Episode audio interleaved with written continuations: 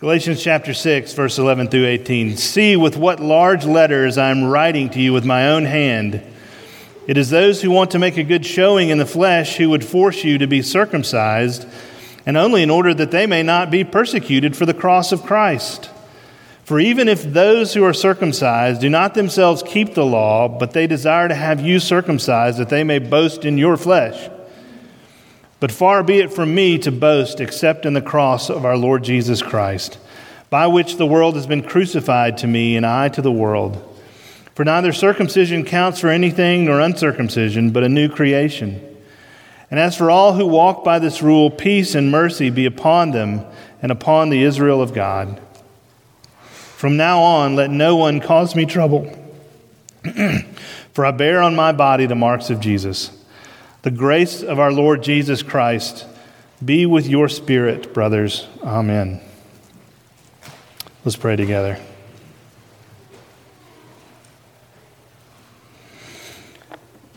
Heavenly Father, may the truth be spoken and received here today. In Jesus' name, amen. Well, I'm not sure who said it or where, where I got this from. Uh, I don't think I'm clever enough to come up with this, but there are really only about seven stories in the world. Uh, there, are, there are the comedies and tragedies, and we can think of good examples of those, but there's also the, the overcoming the monster story. So, like, think Beowulf, Dracula, Star Wars. Um, there's The Quest. Uh, Lord of the Rings, Pilgrim's Progress. Uh, there are the rags to riches stories, like, like in Aladdin. Um, David Copperfield, Cinderella, and my personal favorite, uh, Brewster's Millions. Um, there's the voyage and return, so the Odyssey, the Hobbit. Uh, there's the rebirth stories like Beauty and the Beast or A Christmas Carol. Right? If you think about it, all of those archetypes, all of those sort of story types that we have out there, the gospel's all of those, all of those at the same time. Because the gospel is this wonderful story of all history, like the most wonderful story of all history. It's, it's the tragedy of the cross, right? It's, it's the fact that a holy God of the universe would go to such lengths to save us is almost comical, right? But at the very least, it's a joy story. It's, it's overcoming the monster of sin and death. It's, it's the quest to redeem a people. It's, it's the story of riches to rags and then riches, right? The voyage through the fallen world and death Jesus in his triumphant, glorified resurrection form. We, we tell stories and we retell stories over and over again as human beings that we do it across cultures, we do it across the ages because, because we need to hear them. That there's something that's deeply ingrained in who we are as human beings that, that needs these stories, that needs stories in general. The Galatians are in danger. And that's why Paul has written this letter that we're coming to the end of. The Galatians are in danger of forgetting all that matters. Forgetting the, the story of the gospel is all that matters. They need to hear the story of, gospel, of the gospel again and again and again, and that's what we need. We need that. And so Paul here is wrapping up his, his letter to the Galatians, and you can kind of picture Paul wherever he is writing this, this letter, and he's got, a, he's got someone that is writing it for him as he dictates these things to him. And like, here he comes to verse 11, and he just he grabs the pen out of the hand of the scribe and he starts to write in these large, bold letters as if he's trying to draw attention to what he is saying to the Galatians. He's, he's bold facing, all caps, underlining, big pink highlightering this text for, for his readers. That you cannot achieve inward heart change through outward superficial means. Salvation comes by receiving a new identity in Christ from the inside, not by basing my identity on my outward religious activity. In chapter 5, verse 6 of Galatians, let's be reminded, he says, For in Christ Jesus, neither circumcision nor uncircumcision counts for anything, but only faith working through love. Philip Ryken says that to boast in the cross properly at all is to boast in the cross alone. What a strange thing to boast in. The word cross, the word crux in Paul's day was, was a curse word. It was unmentionable in private society or polite society. And so really we have we have two we have two religious options in life that you can either glory in ourselves or we can glory in the cross. And verse 14, Paul says, But far be it from me to boast except in the cross of our Lord Jesus Christ, by which the world has been crucified to me and I to the world. To boast in the cross, to glory in the cross, means to live a crucified life. And so let's look at what it means to live a crucified life. Three, three, three aspects or points to this. First of all, the crucified Christ. Second, the crucified world. And then thirdly, the crucified Christian. The crucified Christ. And we're just going to kind of, we're going to use verse 14 as sort of, we're going to keep going back to verse 14 and, and build on it and, and spin off of it a little bit. The, the first part of verse 14 says, but far be it from me to boast except in the cross of our Lord Jesus Christ. The, the central point of the book of Galatians is that Christ's death on the cross is enough. There's nothing to add. Like if you had to sum up the whole thing, that's what it would be. Atonement provided by the atoning death of Christ on the cross. That if we if we boast in ourselves and in our ability to save ourselves, we will never boast in the cross and in the ability of Christ crucified to save us. That living a crucified life means having a crucified Jesus as your king. And the cross of Christ demands humility. It acknowledges the bad news of Christmas that Jesus' birth was a necessity,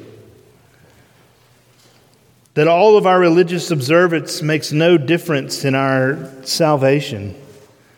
Verse 15 For neither circumcision counts for anything, nor uncircumcision. You might think of it this way For neither are you saved by your church attendance for neither are you saved by having regular devotional times, for neither are you saved by going on mission trips. For neither are you saved by your style of worship music, or neither are you saved by your well behaved church kids. For neither are you saved by your good sermons.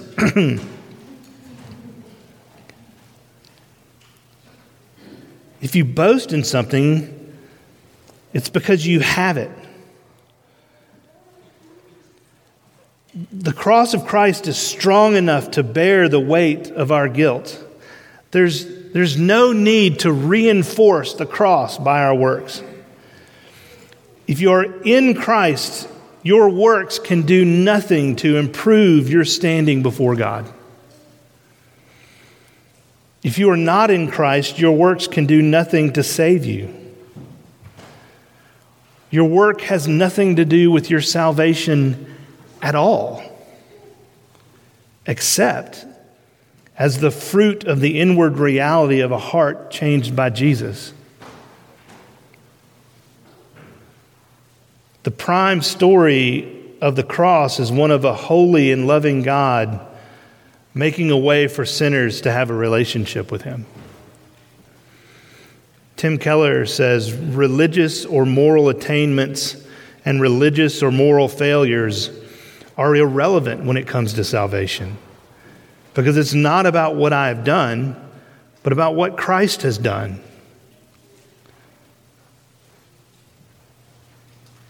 There's freedom there. There's joy there. There's, there's actually real hope there. And the effect of the cross is reconciliation. First, between this, this holy and righteous and loving God and his sinful people, but also the reconciliation of sinners who so often hurt one another. No, no offense can be greater than the offense of my sin against God. And if God has forgiven me, how much more should I forgive others? If I am not sufficiently humbled by the guilt of my sin before a holy God, how can I ever be humble enough to confess my sin against a fellow sinner?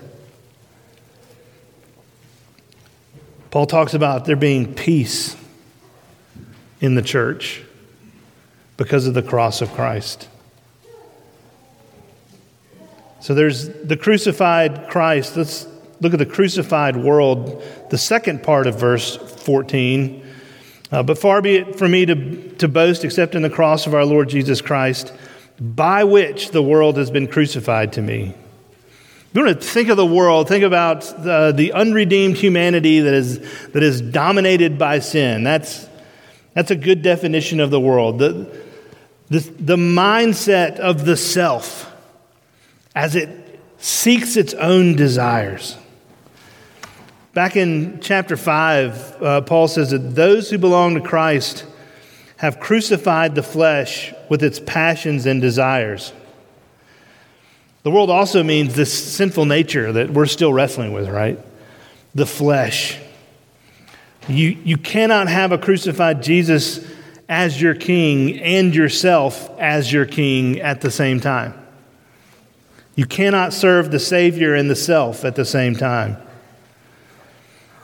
When the, when the world has been crucified to you, the cross is your world. When your boast and glory is only in the cross, that changes you. You no longer think the way the world thinks. You no longer talk the way the world talks. You no longer find comfort in the world's comforts. You no longer value what the world values. For neither circumcision counts for anything nor uncircumcision, but a new creation.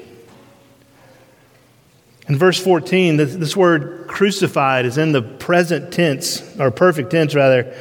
That means it's, it's this past event that has all of these present consequences. By grace, Christians, we have our want tos reordered by the transforming power of the cross. We're new creations. Now, look, new creation does not equal perfect creation, right? We still struggle, we still wrestle, but, but the world is gradually losing its hold on us. And the things that the world finds beautiful, we find ourselves being less and less attracted to over time. Materialism, political power, fame and popularity, class and status, external beauty. By grace, the Holy Spirit is, is incrementally, slowly turning us into new people. The new nature is taking root and dominating. The new system of desires, new affections that lead to new habits. And the world starts to lose its power over me because I'm slowly realizing the truth that my hope and my righteousness isn't found in the world, that my identity isn't rooted in the world that actually there's nothing in the world that I want to or can boast in. Not even my own religious activity in the world. So I've been, we have a, a crucified king, we have a crucified world, and then finally the crucified Christian. That last little clause in verse 14 and I to the world. The cross is offensive, and persecution is, is a part of the Christian life.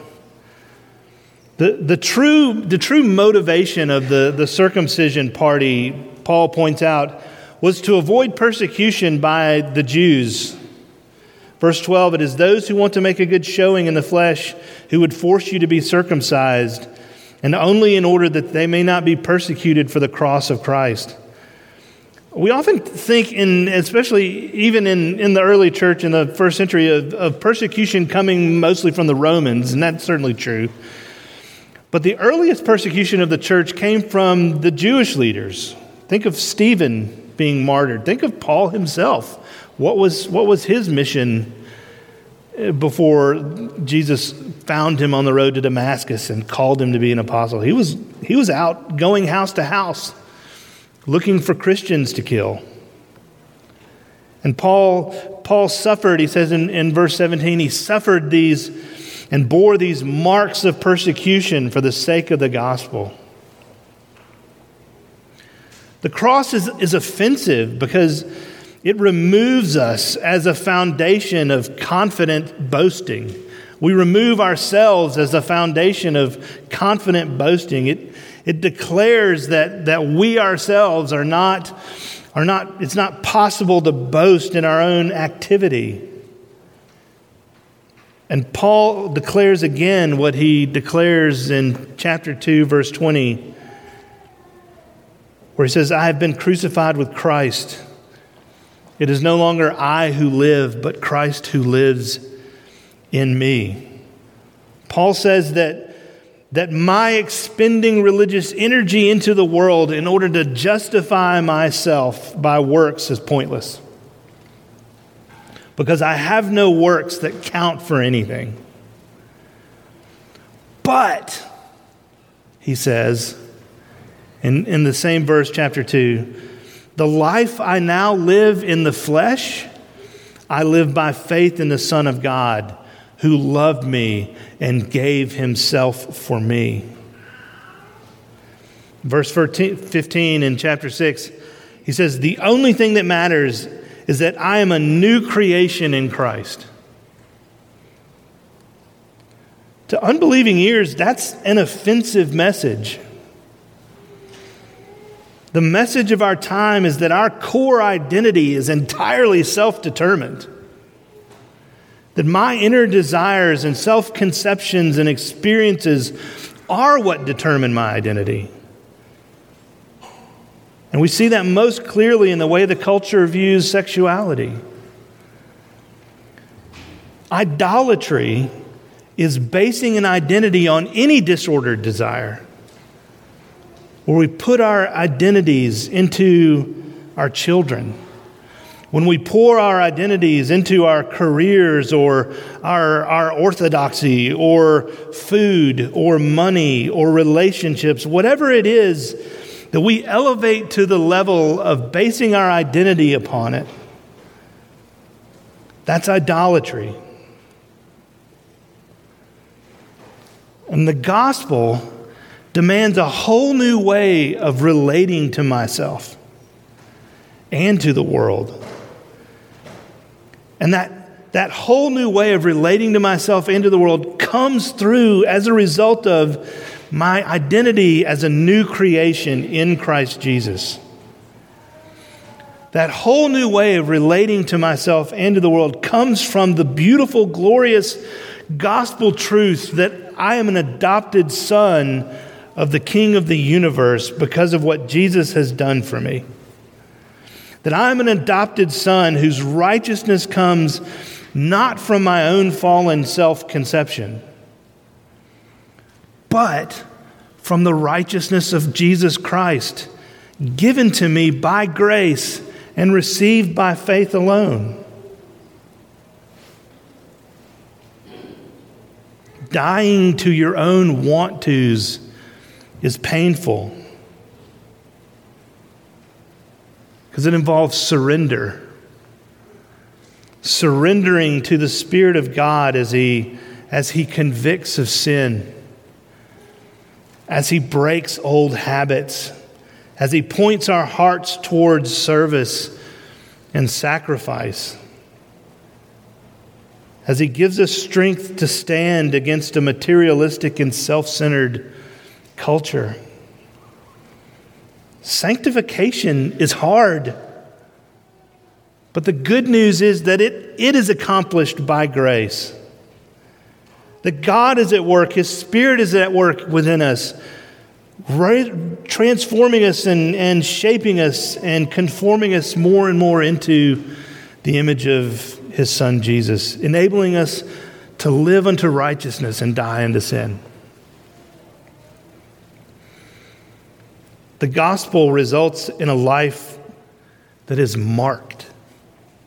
It is marked by grace. Verse 16 And as for all who walk by this rule, Peace and mercy be upon them and upon the Israel of God. The rule of law that the, the false teachers in Galatia were wanting to place on the shoulders of the Galatians resulted in anything but peace and mercy. The rule of law that the false teachers were, were dragging the Galatians away to results in oppression and continued conflict between sinful man and a holy God. It's the rule of grace that marks the church and the people of God, the true Israel of God. It's the rule of grace upon which we lean and rely and depend. It's the rule of grace that we that we cooperate with as we, as we struggle and do battle and wage war against our own sinfulness. As we seek greater levels of sanctification, as we, as we try to live in response to the mercy that has been shown to us in Christ Jesus as those new creations, as we live out that new creation reality. It's the rule of grace that this table preaches to us week after week, that it demonstrates to us the, the, the mercy of our Lord Jesus Christ in his broken body and in his shed blood. That's why Paul ends Galatians in verse 18 with this reminder of grace. And I have to think that he's still writing in large letters with his own hand, right? Even as he says this. He says, The grace of our Lord Jesus Christ be with your spirit, brothers. Amen. Let's pray.